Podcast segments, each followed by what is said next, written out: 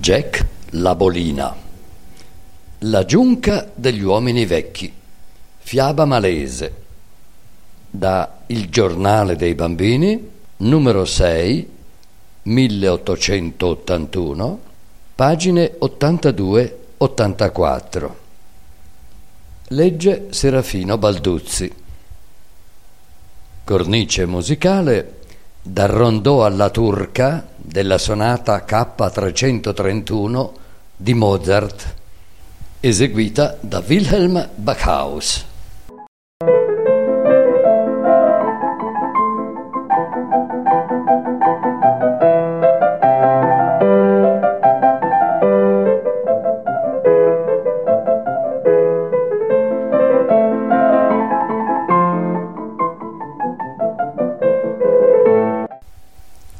Certe mie antiche carte narrano come migliaia e migliaia d'anni fa, nella grande isola di Borneo, regnasse un vecchio e savio signore che ogni sua cura riponeva nell'assicurare ai suoi sudditi la felicità. Seduto su un trono aureo e gemmato, rendeva giustizia ed ascoltava il reclamo del più umile come accettava l'omaggio dei più potenti della contrada, che la provvidenza aveva creata ricca sovra tutte le altre. E per tema che nelle province lontane i suoi luogotenenti non facessero il proprio dovere, come non di rado accade allorché i regni sono troppo vasti, il buon re percorreva sovente il territorio, o se incontrava governatori colpevoli aspramente li puniva, e i buoni regalmente ricompensava. Ma le continue cure del governare il suo popolo avevagli fatto trascurare l'educazione del proprio figliolo, che doveva succedergli sul trono di Borneo. Invano aveagli posto intorno savi maestri di ogni scienza, ma il giovane principe preferiva ogni altra cosa alla caccia nelle foreste della grande isola paterna. Valoroso, forte, instancabile, le foreste e la montagna non avevano segreti per lui. Armato del terribile Chris, dalla lama fiammeggiante, egli non esitava a lottare con la tibre e con la pantera.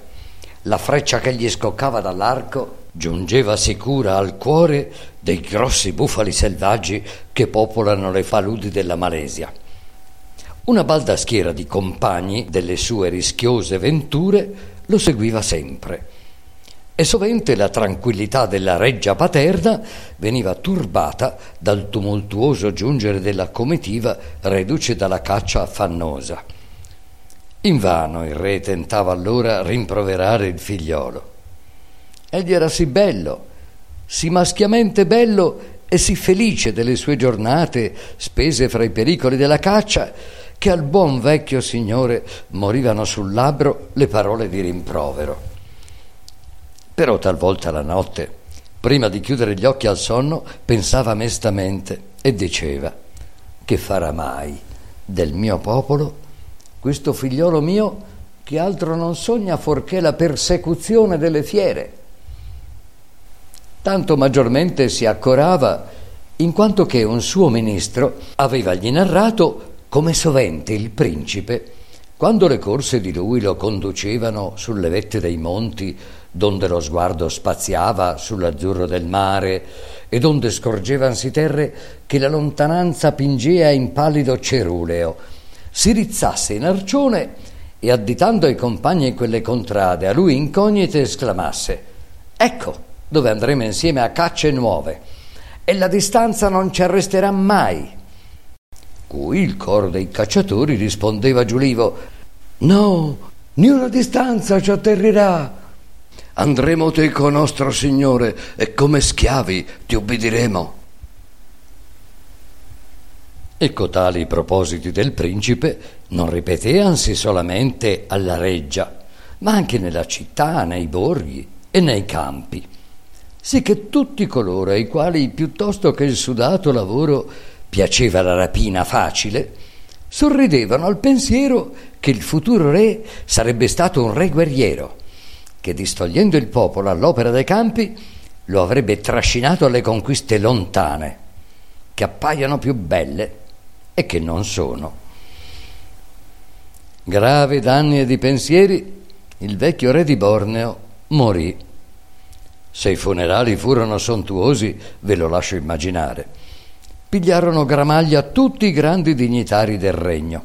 Il principe, che aveva raccolto le ultime raccomandazioni di pace dal labbro paterno, pianse e cessò dalle cacce consuete. Ma più che la reggia, pianse la campagna. Lacrimavano e si picchiavano il petto i contadini, usi al dolce governo del vecchio sovrano. Pochi mesi di lutto del nuovo re seguirono i funebri. Poi un'inconsueta attività nelle armerie e negli arsenali di Borneo fecero comprendere qual fosse la mente del principe. Chiuso in lunghi conciliaboli con i suoi giovani amici, egli preparava le armi e maturava i disegni di guerre contro i vicini. Né si poneva quella segretezza che richiedeva la prudenza, sicché taluni dei suoi intendimenti trapelarono. Onde i vicini reami di Malacca e di Siam tentarono ancora essi di premunirsi contro l'invasione e quei sovrani avvisarono il sublime imperatore della China del pericolo che tutta l'Asia minacciava. Grave fu il duolo dei chinesi allorché giunse loro quella non lieta novella, i loro campi, con tanta sapienza coltivati, le loro città vaste e non circondate di mura, le sponde dei loro immensi fiumi, cosparse di sontuose ville di profumati giardini, sarebbero dunque contaminati e manomessi da torme di barbari sanguinari, non d'altro avidi che di sangue e di preda. Nei consigli imperiali cozzavano i pareri. C'era fra i ministri chi stimava buona cosa chiamare a raccolta sotto le bandiere le milizie delle campagne e della città e condurle in riva al mare per opporsi allo sbarco dell'invasore. C'era ancora chi preferiva propiziarselo con doni e con le promesse di un annuo tributo. Infine, mentre ferveva la discussione, un vecchio mandarino, conosciuto per la sua sottile intelligenza, fertile in ogni maniera di trovate, dimandò di esprimere una sua idea e cominciò a tracciarla con le seguenti parole. Alto mio Signore e voi compagni miei, ascoltatemi. Da quanto mi venne detto da esperti naviganti che hanno toccato i lidi di Borneo, ignorante è il sovrano di quella grand'isola e ignoranti i suoi sudditi il nostro nemico avrà udito nominare il nostro imperio centro del mondo, ma non sa dove sia e quanta distanza da esso ci separi. Non armi né armati chiedonsi per contrastargli il passo, per ora. Sarà prudenza la prestarne, ma prima dimando mi sia concesso tentare una prova, che verrà a stornare dal nostro capo la terribile tempesta mi sia concessa una vecchia giunca sdrucita, sopra la quale saliranno meco uomini di mia scelta. E io andrò a Borneo e tali cose narrerò che riusciranno a farci liberi dall'invasione. La reputazione di astuzia di cui il mandarino godeva alla corte di Kambaluk, allora sede dell'imperatore dei chinesi, era tale che la giunca gli fu concessa. Ed egli si pose d'attorno a curarne l'armamento. Scelse nell'arsenale più vicino la più vecchia fra le navi. Vi affiorò alle antenne di Bambasia vele vecchissime di stuoia, qua e là rattoppate. Trascurò qualunque eleganza negli attrezzi, cui diede con arte un'apparenza di roba usata ed esposta da lungo tempo alle intemperie. Coprì di ruggine le ferramenta piantò arboscelli in vasi di vecchio coccio e infine scelse a compagni, provetti marinari, che l'età grave avesse incanutiti e la bocca dei quali fosse sguarnita di denti. Sordidamente sei compagni vestiti panni stinti o frusti e accompagnato dai voti dei suoi conterranei, poiché ogni cosa fu pronta, salpò l'ancora e veleggiò alla volta di Borneo. Non trascorse un mese che la strana giunca fu in vista della grande isola e che, come smarrita per il mare e lieta di pigliar terra, s'approssimò a una spiaggia dove sorgevano molte case raccolte in un grosso e popoloso villaggio. Il capo di questo cercò di chiacchierare col vecchio capitano, ma questi ignorava o fingeva di ignorare la lingua malese e niuno comprendeva l'idioma chinese. Ma la strana foggia di quella giunca, la tranquilla e operosa vecchiaia dei marinai di essa, indussero il governatore ad avvertire il re dell'approdo di una nave. Questi, con i compagni suoi consueti, speranzoso d'avere informazioni intorno alle contrade di là dal mare, accorse in mantinente e fece chiamare presso di sé il vecchio capitano onde sapere la loro provenienza.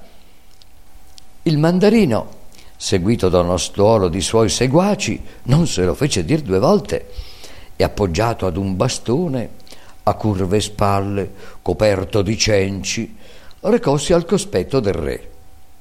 Ivi, aiutandosi coi gesti, coi cenni, usando vocaboli di varie lingue per farsi comprendere, disse al re che la giunca aveva lasciato un porto della china. Immaginate la gioia del giovane conquistatore, cui offeriva sì modo di aver notizie preziose della contrada la cui conquista aveva sovente sognato. È molto distante? domandava. Molto, molto rispondeva l'astuto mandarino. Quante giornate? Eh, non giornate, o oh principe, ma anni e mesi. Questa mia rada barba, che ora vedi bianca, era nera quando partì dalla mia contrada. I miei compagni, che tu vedi sdentati, affranti dall'età, erano giovani e robusti, allorché imbancarossi meco sulla mia giunca che era nuova, nuova. Nuove erano le vele, nuovo ogni attrezzo uscito dalle mani del fabbro o del legnaiolo. Financo questo mio bastone, sul quale mi appoggio affaticato, era tenero stelo d'una pianta che meco avevo preso come ricordo del nativo villaggio. Sbalzati dalle tempeste, siamo qui approdati a ricovero per domandarti vettovaglie per riprendere il nostro cammino sull'acque e tentare, con poca speranza, di tornare al nostro paese ed essere seppelliti presso i nostri cari. Nonostante che la nostra nave sia sdrucita e vecchia come noi, faremo quanto sarà in noi per conseguire la nostra meta. Non tutti al certo ci arriveremo, ma forse Qualcuno di noi potrà raccontare che ha visitato la grande isola di Borneo, che alcuno fra i miei compatrioti non conosce forché di nome. Fece senso al principe il racconto dell'astuto vecchio e concessi che gli ebbe chiesti vivere alla nave, depose ogni pensiero di conquista a danno d'una contrada così lontana dal proprio reame. Il sottile vegliardo ben presto partì con la vecchia sua giunca e sorridendo narrò al consiglio del suo imperatore come avesse ingannato il conquistatore ignorante e come avesse stornato dalla pacifica patria la tempesta di una selvaggia invasione. Ecco quanto fra le mie antiche carte ho trovato per voi, miei giovani lettori.